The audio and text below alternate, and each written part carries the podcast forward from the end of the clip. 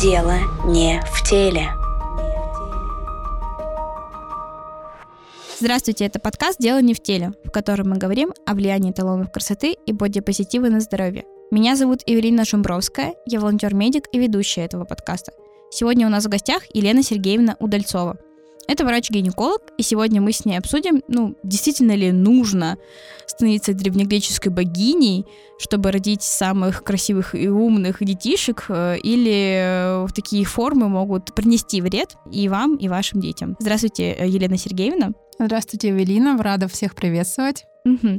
Мы вас тоже рады. Насколько я знаю, э, девочки нашего поколения, они взрослеют, ну, вот чуть-чуть пораньше вот в плане там вот этой первой менструации и прочего. И это связывают вообще со многими факторами. То есть, например, я видела информацию про то, что это из-за светового загрязнения, кстати, световое загрязнение может провоцировать не только раннее половое созревание, но вроде э, онкологию, например, щитовидной железы и молочной, а также еще раннее половое развитие. А еще также это связывают с ростом индекса массы тела, то есть, соответственно, ну, девочки становятся чуть толще. И кто-то вот считает то, что, ну, ну, пораньше созрела, значит, ну, это нормально, это хорошо, там, для репродуктивной функции.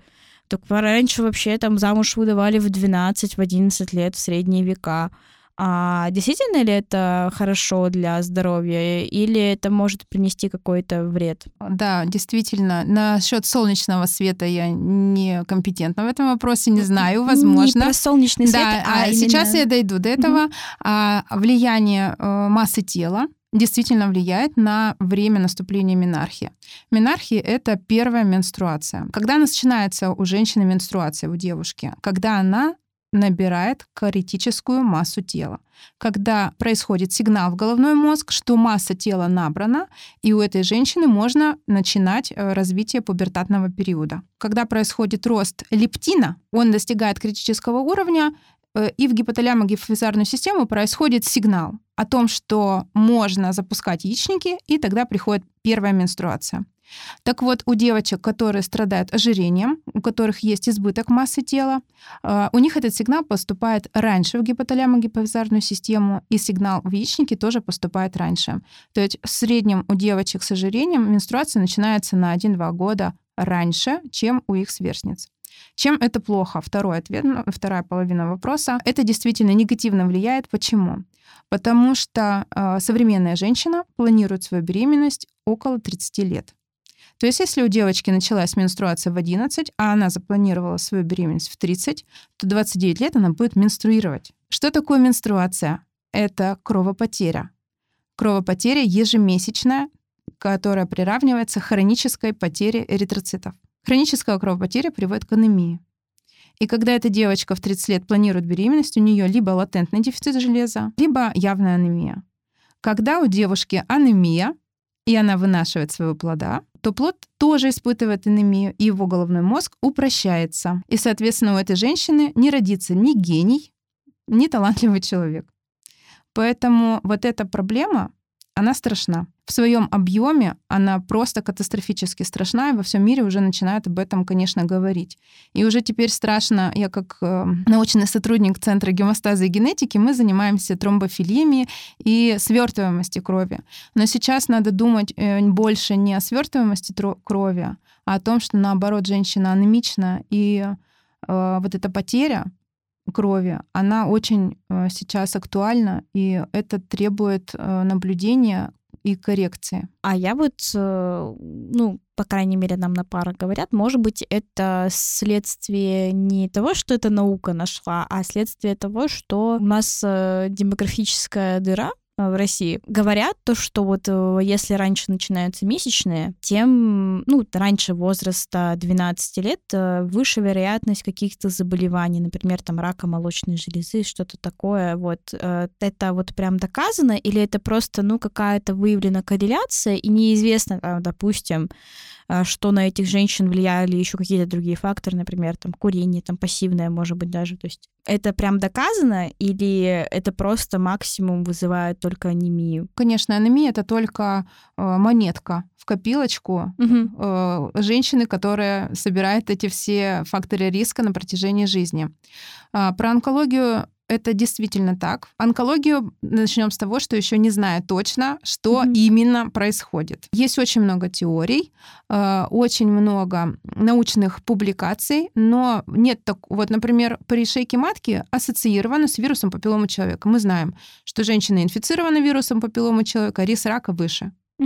Кстати, хочется сказать то, что есть же прививки, просто они дорогие, поэтому лучше делать прививки детишкам сразу. Да, и, значит, ожирение и длительная менструация к чему приводит? К тому, что женщина постоянно стимулируется эстрогенами. То есть первая половина цикла — это влияние эстрогенов. Дай бог, чтобы это у женщины был менструальный цикл регулярный, тогда это две недели. А если у женщины нерегулярный менструальный цикл, это может быть и 3, и 4, и 5 недель влияния эстрогена. Эстроген — это гормон, который вызывает пролиферацию, то есть повышенный рост.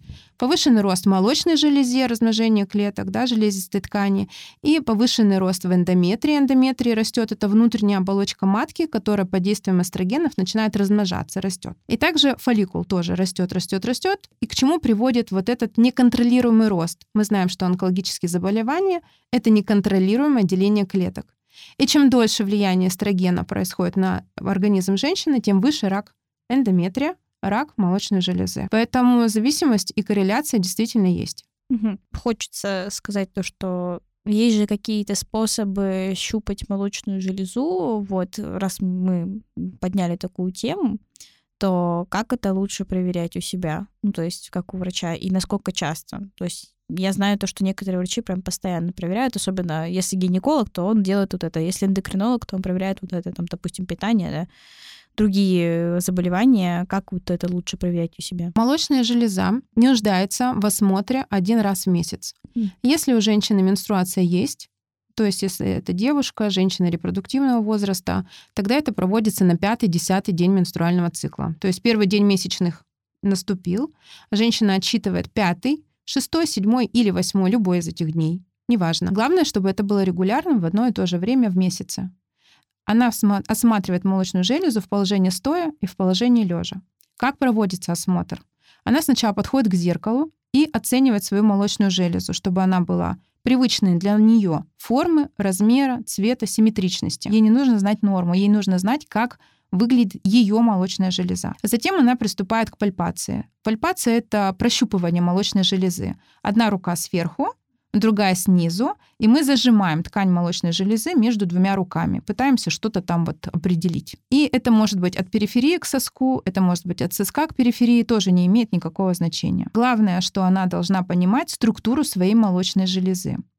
Затем она переходит на пальпацию лимфатических узлов. Это подмышечные лимфатические узлы. Это над ключицей, то есть вот здесь у нас кош, э, есть косточка а, в, параллельно кошки плечам. Нужны. Да, кошки тоже нужны, и ключицы тоже нужны. Э, над ключицами и под ключицами. Дальше область грудины. Вот это она все пропальпировала в положении стоя и в положении лежа. И дальше ей нужно только оценить динамику. То есть в прошлом месяце ничего не было, а в этом месяце что-то не так. Например, выделение сосков, образование, изменение плотности, цвета кожи, какой-то шарик, он может быть болезненный, безболезненный, в области лимфатических узлов, в области мощной железы. Вот это ее должно насторожить. То есть э, женщины всегда говорят, я, ой, не смотрю молочную железу, потому что я не знаю, как вот она должна вот быть в норме. Так вот, женщине и не надо знать. Ей надо знать, как выглядит ее молочная железа. Вернемся к овуляциям. То есть иногда некоторым женщинам отказывают в ЭКО, это в других странах, из-за того, что у них есть ожирение, потому что выше риск э, отсутствия овуляции. Я вот, правда, не нашла подтверждающей информации, какая страна, где, как это осуществляется.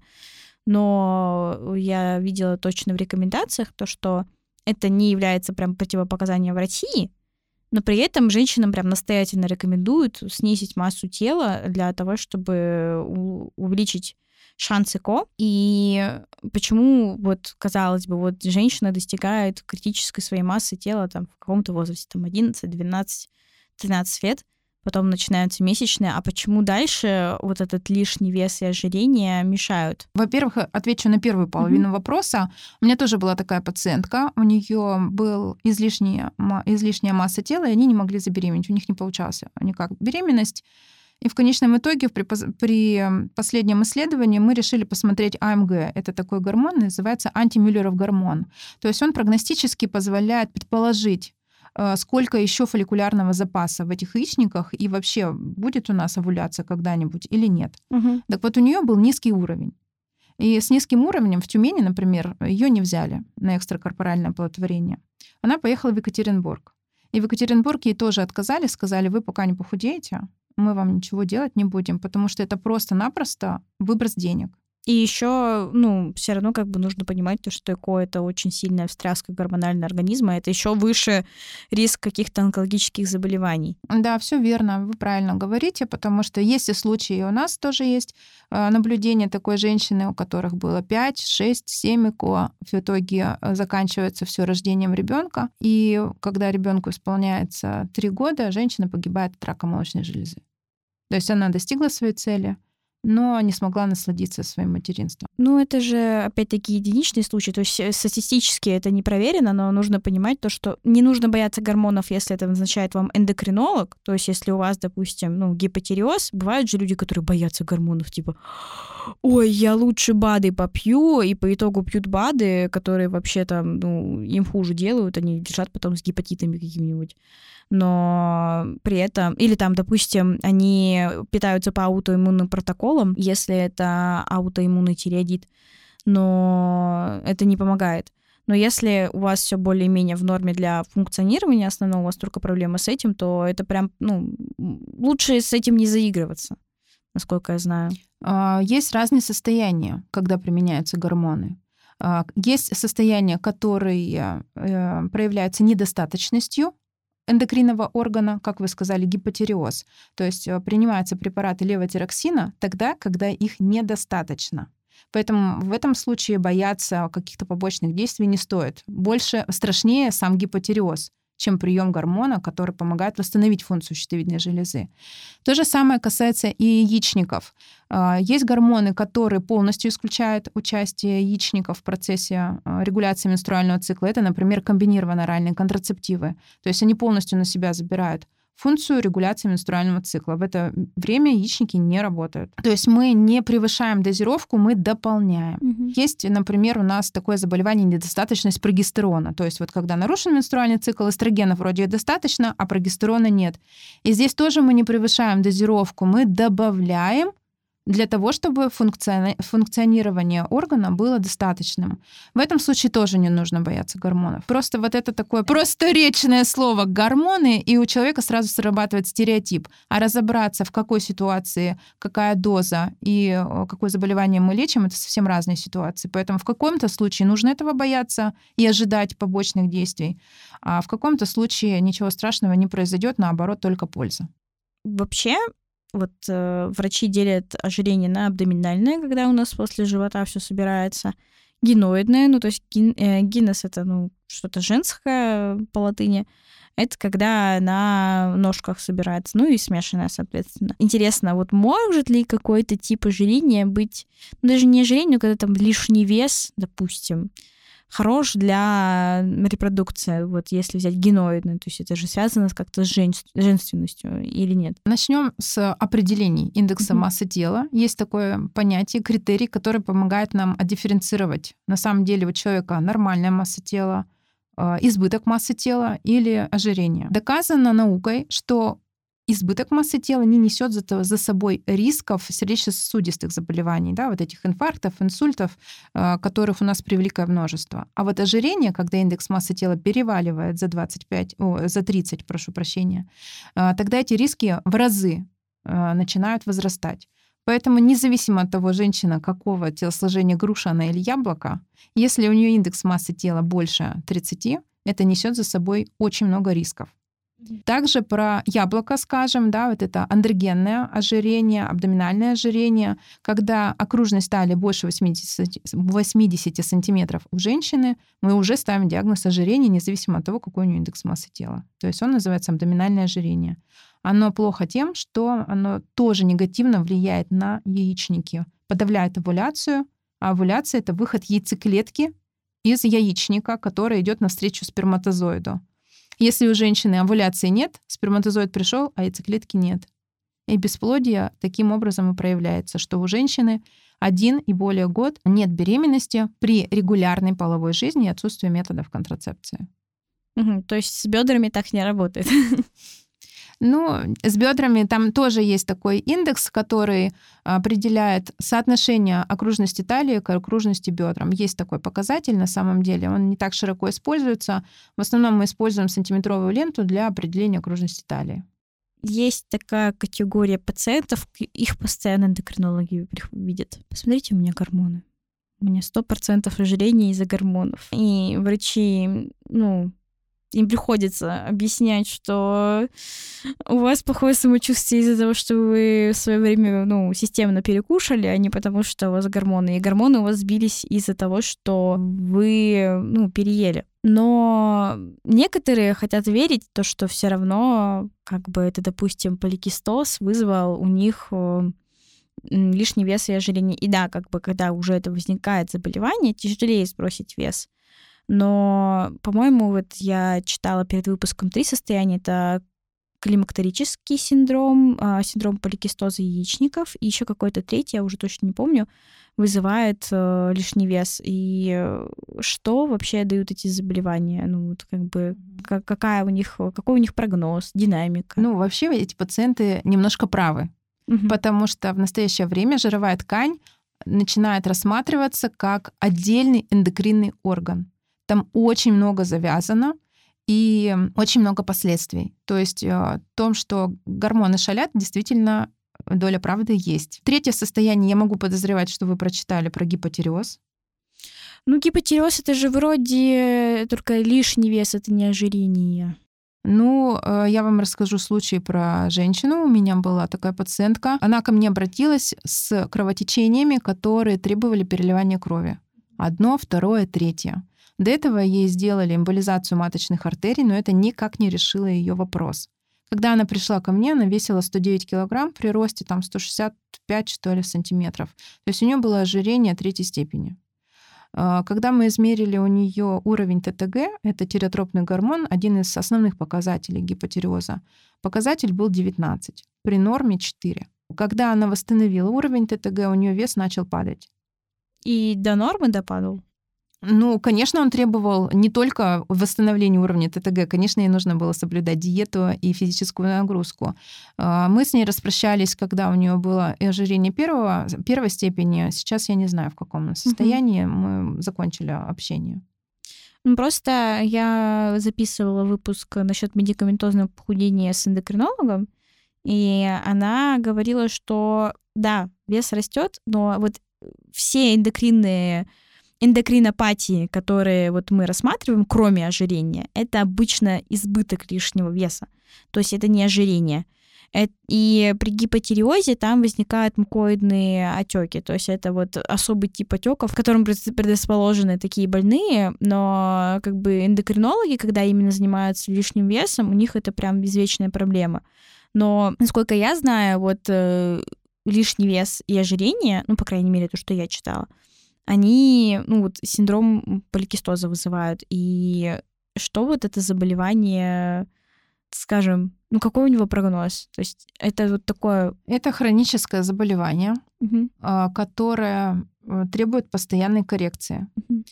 Синдром поликистозных яичников в данный момент э, рассматривается как э, врожденная патология, дисфункция гипоталамо-гипофизарной системы и есть женщины с склерокистозными яичниками с недостатком массы тела. Угу. И есть, наоборот, с ожирением. Те, которые с ожирением, они больше предрасположены к артериальной гипертонии, сахарному диабету и, этому, и бесплодию, конечно. Что происходит? У этих женщин инсулинорезистентность формируется. То есть э, это такое состояние, когда ткани организма человека нечувствительны к инсулину. И раз они нечувствительны, глюкозу нужно куда-то утилизировать, начинает инсулин повторно повышаться. И опять глюкоза повышается. И вот это вот такой замкнутый круг, э, который на каком-то этапе нужно разомкнуть. Что делает инсулин? Он э, должен метаболизироваться в печени, но там э, что-то идет не так, и получается, что уровень глобулина, который связывает половые стероиды, есть такой белок, который берет, соединяется с гормоном, делает его связанным и неактивным. Угу. Вот уровень этого белка снижается, и получается уровень тестостерона повышается, потому что он не связанный. Э, уровень эстрогенов вне яичниковых тоже повышается, потому что уменьшается этот э, белок. И когда у этих девочек повышается тестостерон, у них появляется э, абдоминальное ожирение по мужскому типу, у них появляется рост лишних волос, которые бы они не хотели, да, это верхняя губа между, соск... между лобком и пупком вокруг сосков. Есть даже такой э, портрет Магдалены Вертура, и там, короче, мужчина и еще второй мужчина, и люди думают, то, что это два мужчины, а по факту это одна из них женщина. Да, вот... со склерокистозом. Да. Вот, и у этих женщин, конечно, нет овуляции. То есть у них э, из-за вот этого состояния, из-за неправильной работы гипоталамо-гипофизарной системы, у них происходит происходит э, уменьшение количества гранулезных клеток, которые вырабатывают эстрогены, женские половые гормоны, и увеличение уровня ТК-клеток, которые вырабатывают тестостерон, андрогены. И вот у этих девочек, к сожалению, развивается бесплодие, которое вообще сложно как-то скорректировать. Поэтому девочка требует своевременной диагностики, чтобы у нас не расходовались вот эти фолликулы, потому что их определенное количество заложено внутриутробно изначально. Потом они требуют гормональной контрацепции для того, чтобы даже не с целью предохранения от беременности, а с целью выключения яичников из процесса регуляции менструального цикла. Затем мы их готовим к беременности. Да. Когда женщина принимает гормональный контрацептив 6 и более месяцев, это как бы такой ребаунд-эффект, когда ты отменяешь, и яичники раз и проснулись, и выбросили вот эти яйцеклетки, которых мы так долго ждали. Либо происходит стимуляция яичников, либо она идет на ЭКО. Потом она рождает ребеночка, а, и вот этот вот процесс надо успеть во вторую беременность нам зайти как-то вот, чтобы этот, этот эндогенетический интервал был не такой длинный, чтобы она не затягивала со следующей беременностью. Угу. Вот такое ведение а, женщин позволяет как-то вот реализовать их репродуктивную функцию. А, то есть не бывает такого, то, что поликистоз э, провоцируется именно лишним весом? И это, да, это замкнутый круг, и понять, где тут начало, где конец, бывает сложно разобраться. Чаще всего это врожденная дисфункция, угу. которая диктуется какими-то либо факторами, которые влияли на э, плод, mm-hmm. на эту девочку, либо это изначально гормональный фон, который мама передала, то есть он тоже генетически детерминирован. А есть ли другие э, заболевания, то есть климактерический синдром я упоминала? Значит, что происходит в перименопаузе? Э, перименопауза — это состояние, когда у женщин эстрогенов много, а прогестеронов становится меньше. Первое, что снижается, это прогестерон, нарушается менструальный цикл. И с возрастом происходит так называемая саркопения, когда вместо мышц она замещается вот с э, жировой тканью, и женщина начинает округляться. Почему она начинает округляться? Потому что жировая ткань вырабатывает эстрогеноподобный гормон эстрон, который является внеяичниковым э, путем синтеза эстрогенов. То есть он путем а, ароматизации превращается в, эстроген, в эстрадиол в конечном итоге. И вот этот эстрон, он а, как-то компенсаторно пытается сохранить кальций в костях, сохранить вот, а, вот эти сосуды для того, чтобы не были они ломкие, для того, чтобы атеросклеротические бляшки не, не образовывались. И поэтому женщина в переменопаузе начинает прибавлять. У женщин с ожирением переменопауза начинается на 4-5 лет раньше, чем у женщин, которые имеют нормальную массу тела. Это может не проявляться нарушением менструального цикла. То есть это какие-то вегетососудистые проявления. Угу. Ну, то есть это, соответственно, уменьшается возраст репродуктивный, его количество вот этих лет, и, соответственно, ну, и как до этого мы говорили сосуды, то есть вот этот э, гормональный дисбаланс, он уже ударяет по сосудам сильно. Очень сильно. Да. Мгм. Вот этот, и особенно мы знаем, как влияет да, инсулинорезистентность. Опять я к этому термину возвращаюсь. А, Женщины с ожирением, даже без поликистозных яичников, а просто женщина с ожирением, да и любой человек с ожирением, он становится в группе риска по артериальной гипертонии, по развитию сахарного диабета. И развивается смертельная триада, да, когда человек попадает в группу риска, высокого риска по сердечно-сосудистым заболеваниям. Еще принято считать то, что ну, вот женщина забеременела, это все это небесный сосуд, который нужно оберегать, и женщина может кушать что угодно вообще абсолютно. Вот. И я, насколько знаю, вот в зависимости от того, э, у женщины, даже если нормальная масса тела, или даже дефицит массы тела, если она беременна, то у нее есть определенное количество килограмм, которое она может набрать. Если она наберет больше, то это уже будет вред ребенку, и при этом, когда уже есть избыток массы тела и ожирение, то, соответственно, там, ну, тоже все равно можно набрать, спокойно не переживать насчет этого, но там меньше можно набрать.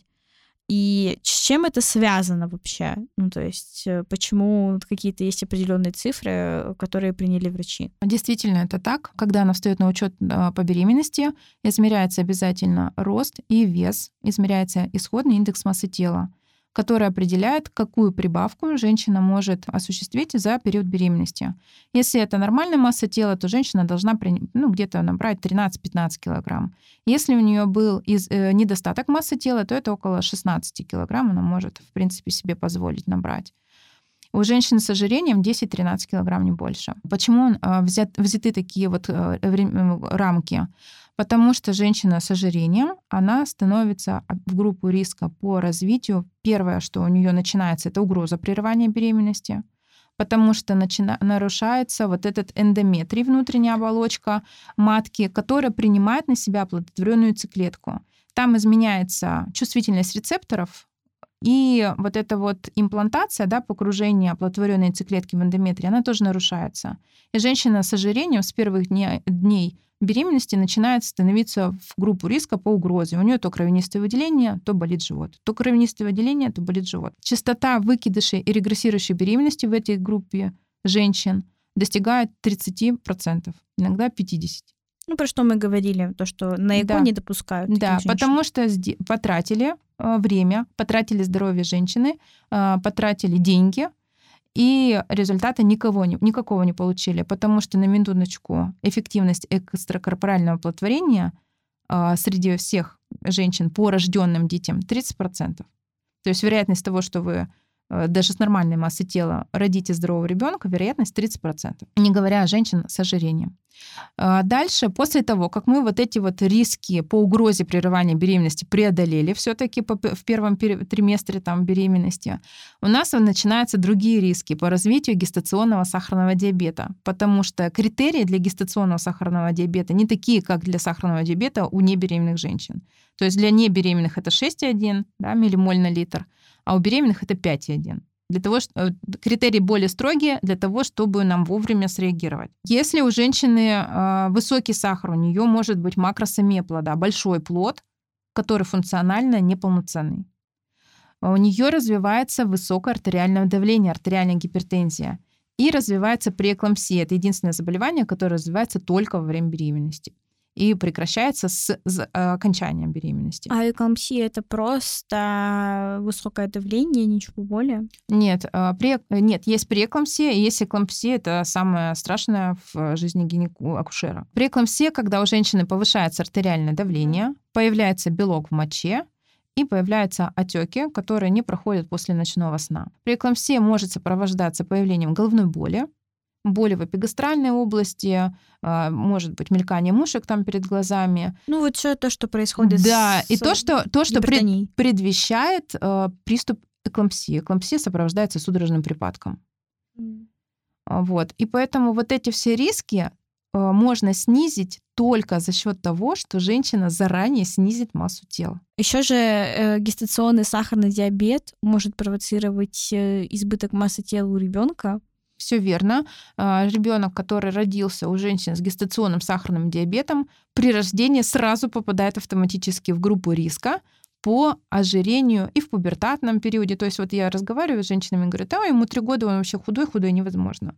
Но этот ребенок во всю жизнь обречен быть в группе риска по ожирению сахарного диабета. Ну, то есть это когда педиатр собирает анамнез, правда, не всегда, мне кажется, у них есть время, они тоже это оценивают. Да, они должны обязательно оценивать. В один месяц а, ребенок проходит полностью обследование и осмотр врачей, и в том числе обязательно ну, как бы анализируется выписка из родильного дома, где указана масса тела плода при рождении ну, ребенка. Там же еще, э, если, допустим, рождается ребенок от 4 килограмм, то это тоже фактор риска. Да, это и есть крупный плод 4 и более килограмм. Угу. Хотя у нас считается то, что богатырь. Ну, это зря считается, мы, женщины, развенчиваем этот миф а, о том, что богатыри потом плохо заканчивают и недолго живут. Это, это фактор риска. Он может реализоваться, а может не реализоваться. Э, если женщина изначально предупреждена об этом, то есть ей сказали, вот у вас был гестационный сахарный диабет, у вас у самой лишний вес, и ребенок у вас крупненький родился, вы должны его научить правильно кушать. Он должен кушать много овощей, и он должен кушать мясо с рыбой. Э, сложные углеводы. Никаких э, легко усвояемых углеводов и трансжиров не должно быть с детства. То есть нельзя этого ребенка мотивировать печеньками и конфетками.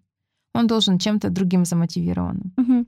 И вот такое поведение пищевое приведет его к долгой и счастливой жизни. Во время гестационного диабета вообще сладкое нельзя. Ну, эндокринологи наши, которые, с которыми мы совместно ведем женщину, они, конечно, сладкое запрещают вплоть до одного фрукта в день. Женщина должна соблюдать диету и проводить дома сама самодиагностику гликометром. Она проводит, ведет дневник.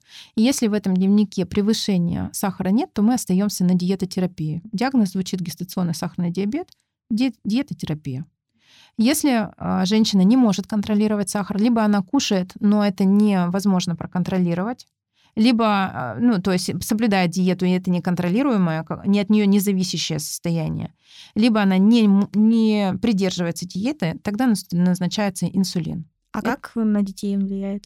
Ну, он также ребенок становится в группе риска по развитию сахарного диабета и ожирения, но на ребенка инсулин не влияет. Как вообще в целом питание матери может влиять на ребенка. Как вообще можно, допустим, запрограммировать себя или там улучшить состояние, или что лучше не делать, потому что, например, нам рассказывали на лекциях, что женщинам прям консервы строго нельзя, что-то другое нельзя. Я как бы, ну, такое ощущение, то, что женщина как будто в рабстве каком-то находится едальном. Мы женщинам, конечно, как и всем людям, Рекомендуем правильное питание. Это обязательно мясо, это обязательно овощи. В рыбе там тоже есть такая особенность. Если это рыба карповых, то у нас риск апистрохоза. Если это морская рыба, то там есть э, определенные ограничения, связанные с э, металлами, что-то там с металлами. Вообще мы рекомендуем много овощей, много мяса, потому что сейчас почему-то пошла тенденция, у меня уже несколько женщин подряд прошло, у которых низкий уровень белка в крови. Низкий уровень белка приводит к тому, что у женщины появляется отечный синдром, отеки. Потому что мясо не едят, едят макароны, рис там. А ребенок, он состоит из белка. То есть белок это строительный материал. И если строить будет не с чего, будет у нас гипотрофичный ребенок. Поэтому белок обязательно должен быть, должен быть кальций, должны быть микроэлементы. Это должно быть просто полноценное и разнообразное питание. Она не должна есть картошку каждый день. Ну, то есть вот такого жесткого ограничения по консервам, вот съешь все ужас или нет? Там просто в конце беременности что происходит? Матка начинает сдавливать нижнюю полувену и почечные артерии и мочеточники. Начинается задержка мочи, э, отеки, и плюс она еще наестся огурцов там или угу. соленых, или рыбы соленой, что еще больше способствует тому, что жидкость выходит из сосудов в ткани. Когда жидкость из сосудов выходит, а, в сосуде кровь загущается. Угу. А у нас и так во время беременности высокий риск тромбозов. То есть, когда женщина беременеет, у нее риск тромбозов повышается в 20 раз. Да плюс еще там консервы она там наестся соленых. Э, Не нужно этого делать. Мгм. То есть вся проблема только в том, то, что беременность, она вот так вот влияет. Я, кстати, видела статью, что вредно принимать э, пероральные контрацептивы, то, что это якобы провоцирует риск тромбоза, но при этом никто не говорит про то, что беременность провоцирует также, причем сильнее гораздо риск тромбоза. Да, супер вопрос, спасибо большое.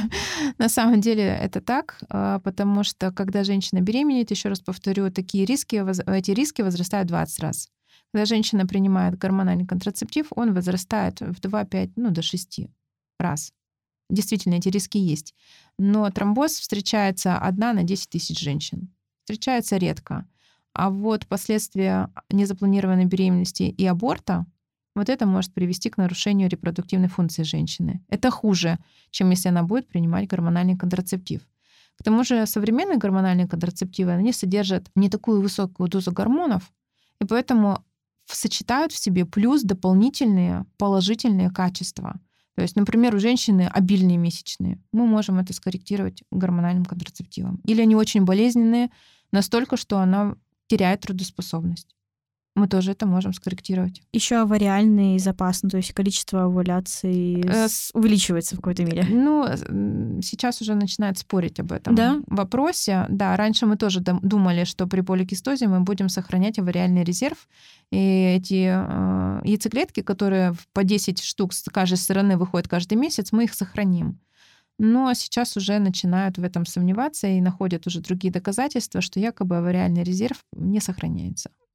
По 10 штук выходит. Во время, да, при склерокистозных яичниках, что, почему нет овуляции? При А. склерокистозных яичниках нет овуляции, потому что нет ни одного доминантного фолликула, то есть того самого главного, Мгм. в котором зреет яйцеклетка, а сразу в рост тут несколько фолликулов. И они поэтому ни один из них не может достигнуть а, оптимального объема для того, чтобы там созрела яйцеклетка. Никакой из них не лопается, а овуляции нет. Просто вы сказали по 10, я подумала, что у здоровых. Нет, нет, нет, те, у кого склерокистозные яичники, нет, у здоровых так не происходит. Женщина с ожирением нуждается в поддержке. Она нуждается в ежедневной поддержке. Когда мы говорим о- на приеме о том, что нужно снизить вес, она такая воодушевленная, приходит домой, и она возвращается к своему холодильнику, к своему образу жизни, э, к своим родственникам. И получается, первый день ее мучает совесть, второй уже не очень, а третий она уже забыла, о чем мы говорили на приеме. Поэтому мой совет э, снижать массу тела нужно с кем-то. То есть это может быть марафоны по похудению, это может быть какое-то индивидуальное ведение специальным человеком. То есть важно, чтобы женщина вот эту фотографию тарелки кому-то отправила и испытывала ответственность перед этим человеком, что она вот съела что-то не то. Из марафона в марафон, из марафона в марафон, и в итоге она научится кушать правильно. И второе, э, когда женщина снижает массу тела, ей нужно понимать, что это не на месяц, не на два, это изменение образа на всю жизнь. И нужно научиться на- найти такие продукты, которые будут ей, которые будут вкусно, которые будут красивые, которые легко готовить. Мгм. Я, ну, честно говоря, у меня скептическое отношение к марафонам, потому что они иногда сильно акцентируют внимание на вот этом сильном сбросе, который может обратно вернуться. Вот, и еще как бы там акцент на цифре, хотя ну, мы же говорили про саркопению. А, Мы из выпуска выпуск говорим про саркопению, и она же тоже как бы, ну, фактор риска, по крайней мере, переломов шейка бедра точно. То есть э, перелом шейки бедра — это риск летальности 30%. Вот, то есть, э, как бы, если сильно худеть, прям сильно-сильно, женщины, они теряют цифру, но они пони- не понимают то, что теряют вместе с этой цифрой здоровье. Самое, мне кажется, главное, э, чтобы женщины не позволяли себя, так скажем, обижать, потому что есть же родственники, которые потом вместе собираются. Я вот видела и слышала такие примеры, когда они вместе собираются, мама, папа, э, свекровь, там, свекор, а, муж, и говорят, тебе вот прям настоятельно нужно похудеть, и они все против нее ополчились. И э, действительно нужна поддержка, потому что я видела информацию от одного психолога, который занимается РПП и лишним весом, что когда человека травят с лишним весом, называют его жирным, толстым, прочее, даже если это подается как э, критика во благо, они, даже если у них нормальная масса тела, они начинают толстеть в эту сторону, набирать лишний вес, а люди, у которых уже есть проблема, они не могут ее сбросить так эффективно, как люди, которые их поддерживают. Поэтому нужно помогать людям по-настоящему, а не так, что из-под тяжка, ой, ты, ты, ты жирная, ты толстая. Вообще, вот если взять э, другие исследования, в которых проводили другие корреляции, было доказано, что э, раз, вот разговоры о спорте и э, семейное обсуждение там полезной еды, они гораздо лучше влияют на снижение веса. То есть самое главное в снижении веса это все равно поддержка. Да, это верно, потому что когда ты приходишь домой, а у тебя там где-то заныканные зефирки, шоколадки, и ты знаешь об этом, у человека с расстройством пищевого поведения ничего не остается, как только это съесть. Ну, расстройство пищевого поведения это психиатрический диагноз. Тут скорее ну, нарушение пищевого поведения. Нарушение, хорошо, угу. назовем это так. Но вот эта углеводная зависимость, которая развивается в наши дни, угу. она иногда берет верх над разумом. И тут... Простой дофамин. Да, и тут нужно, чтобы на самом деле был человек, не который говорит, так тебе же нельзя, зачем ты взял?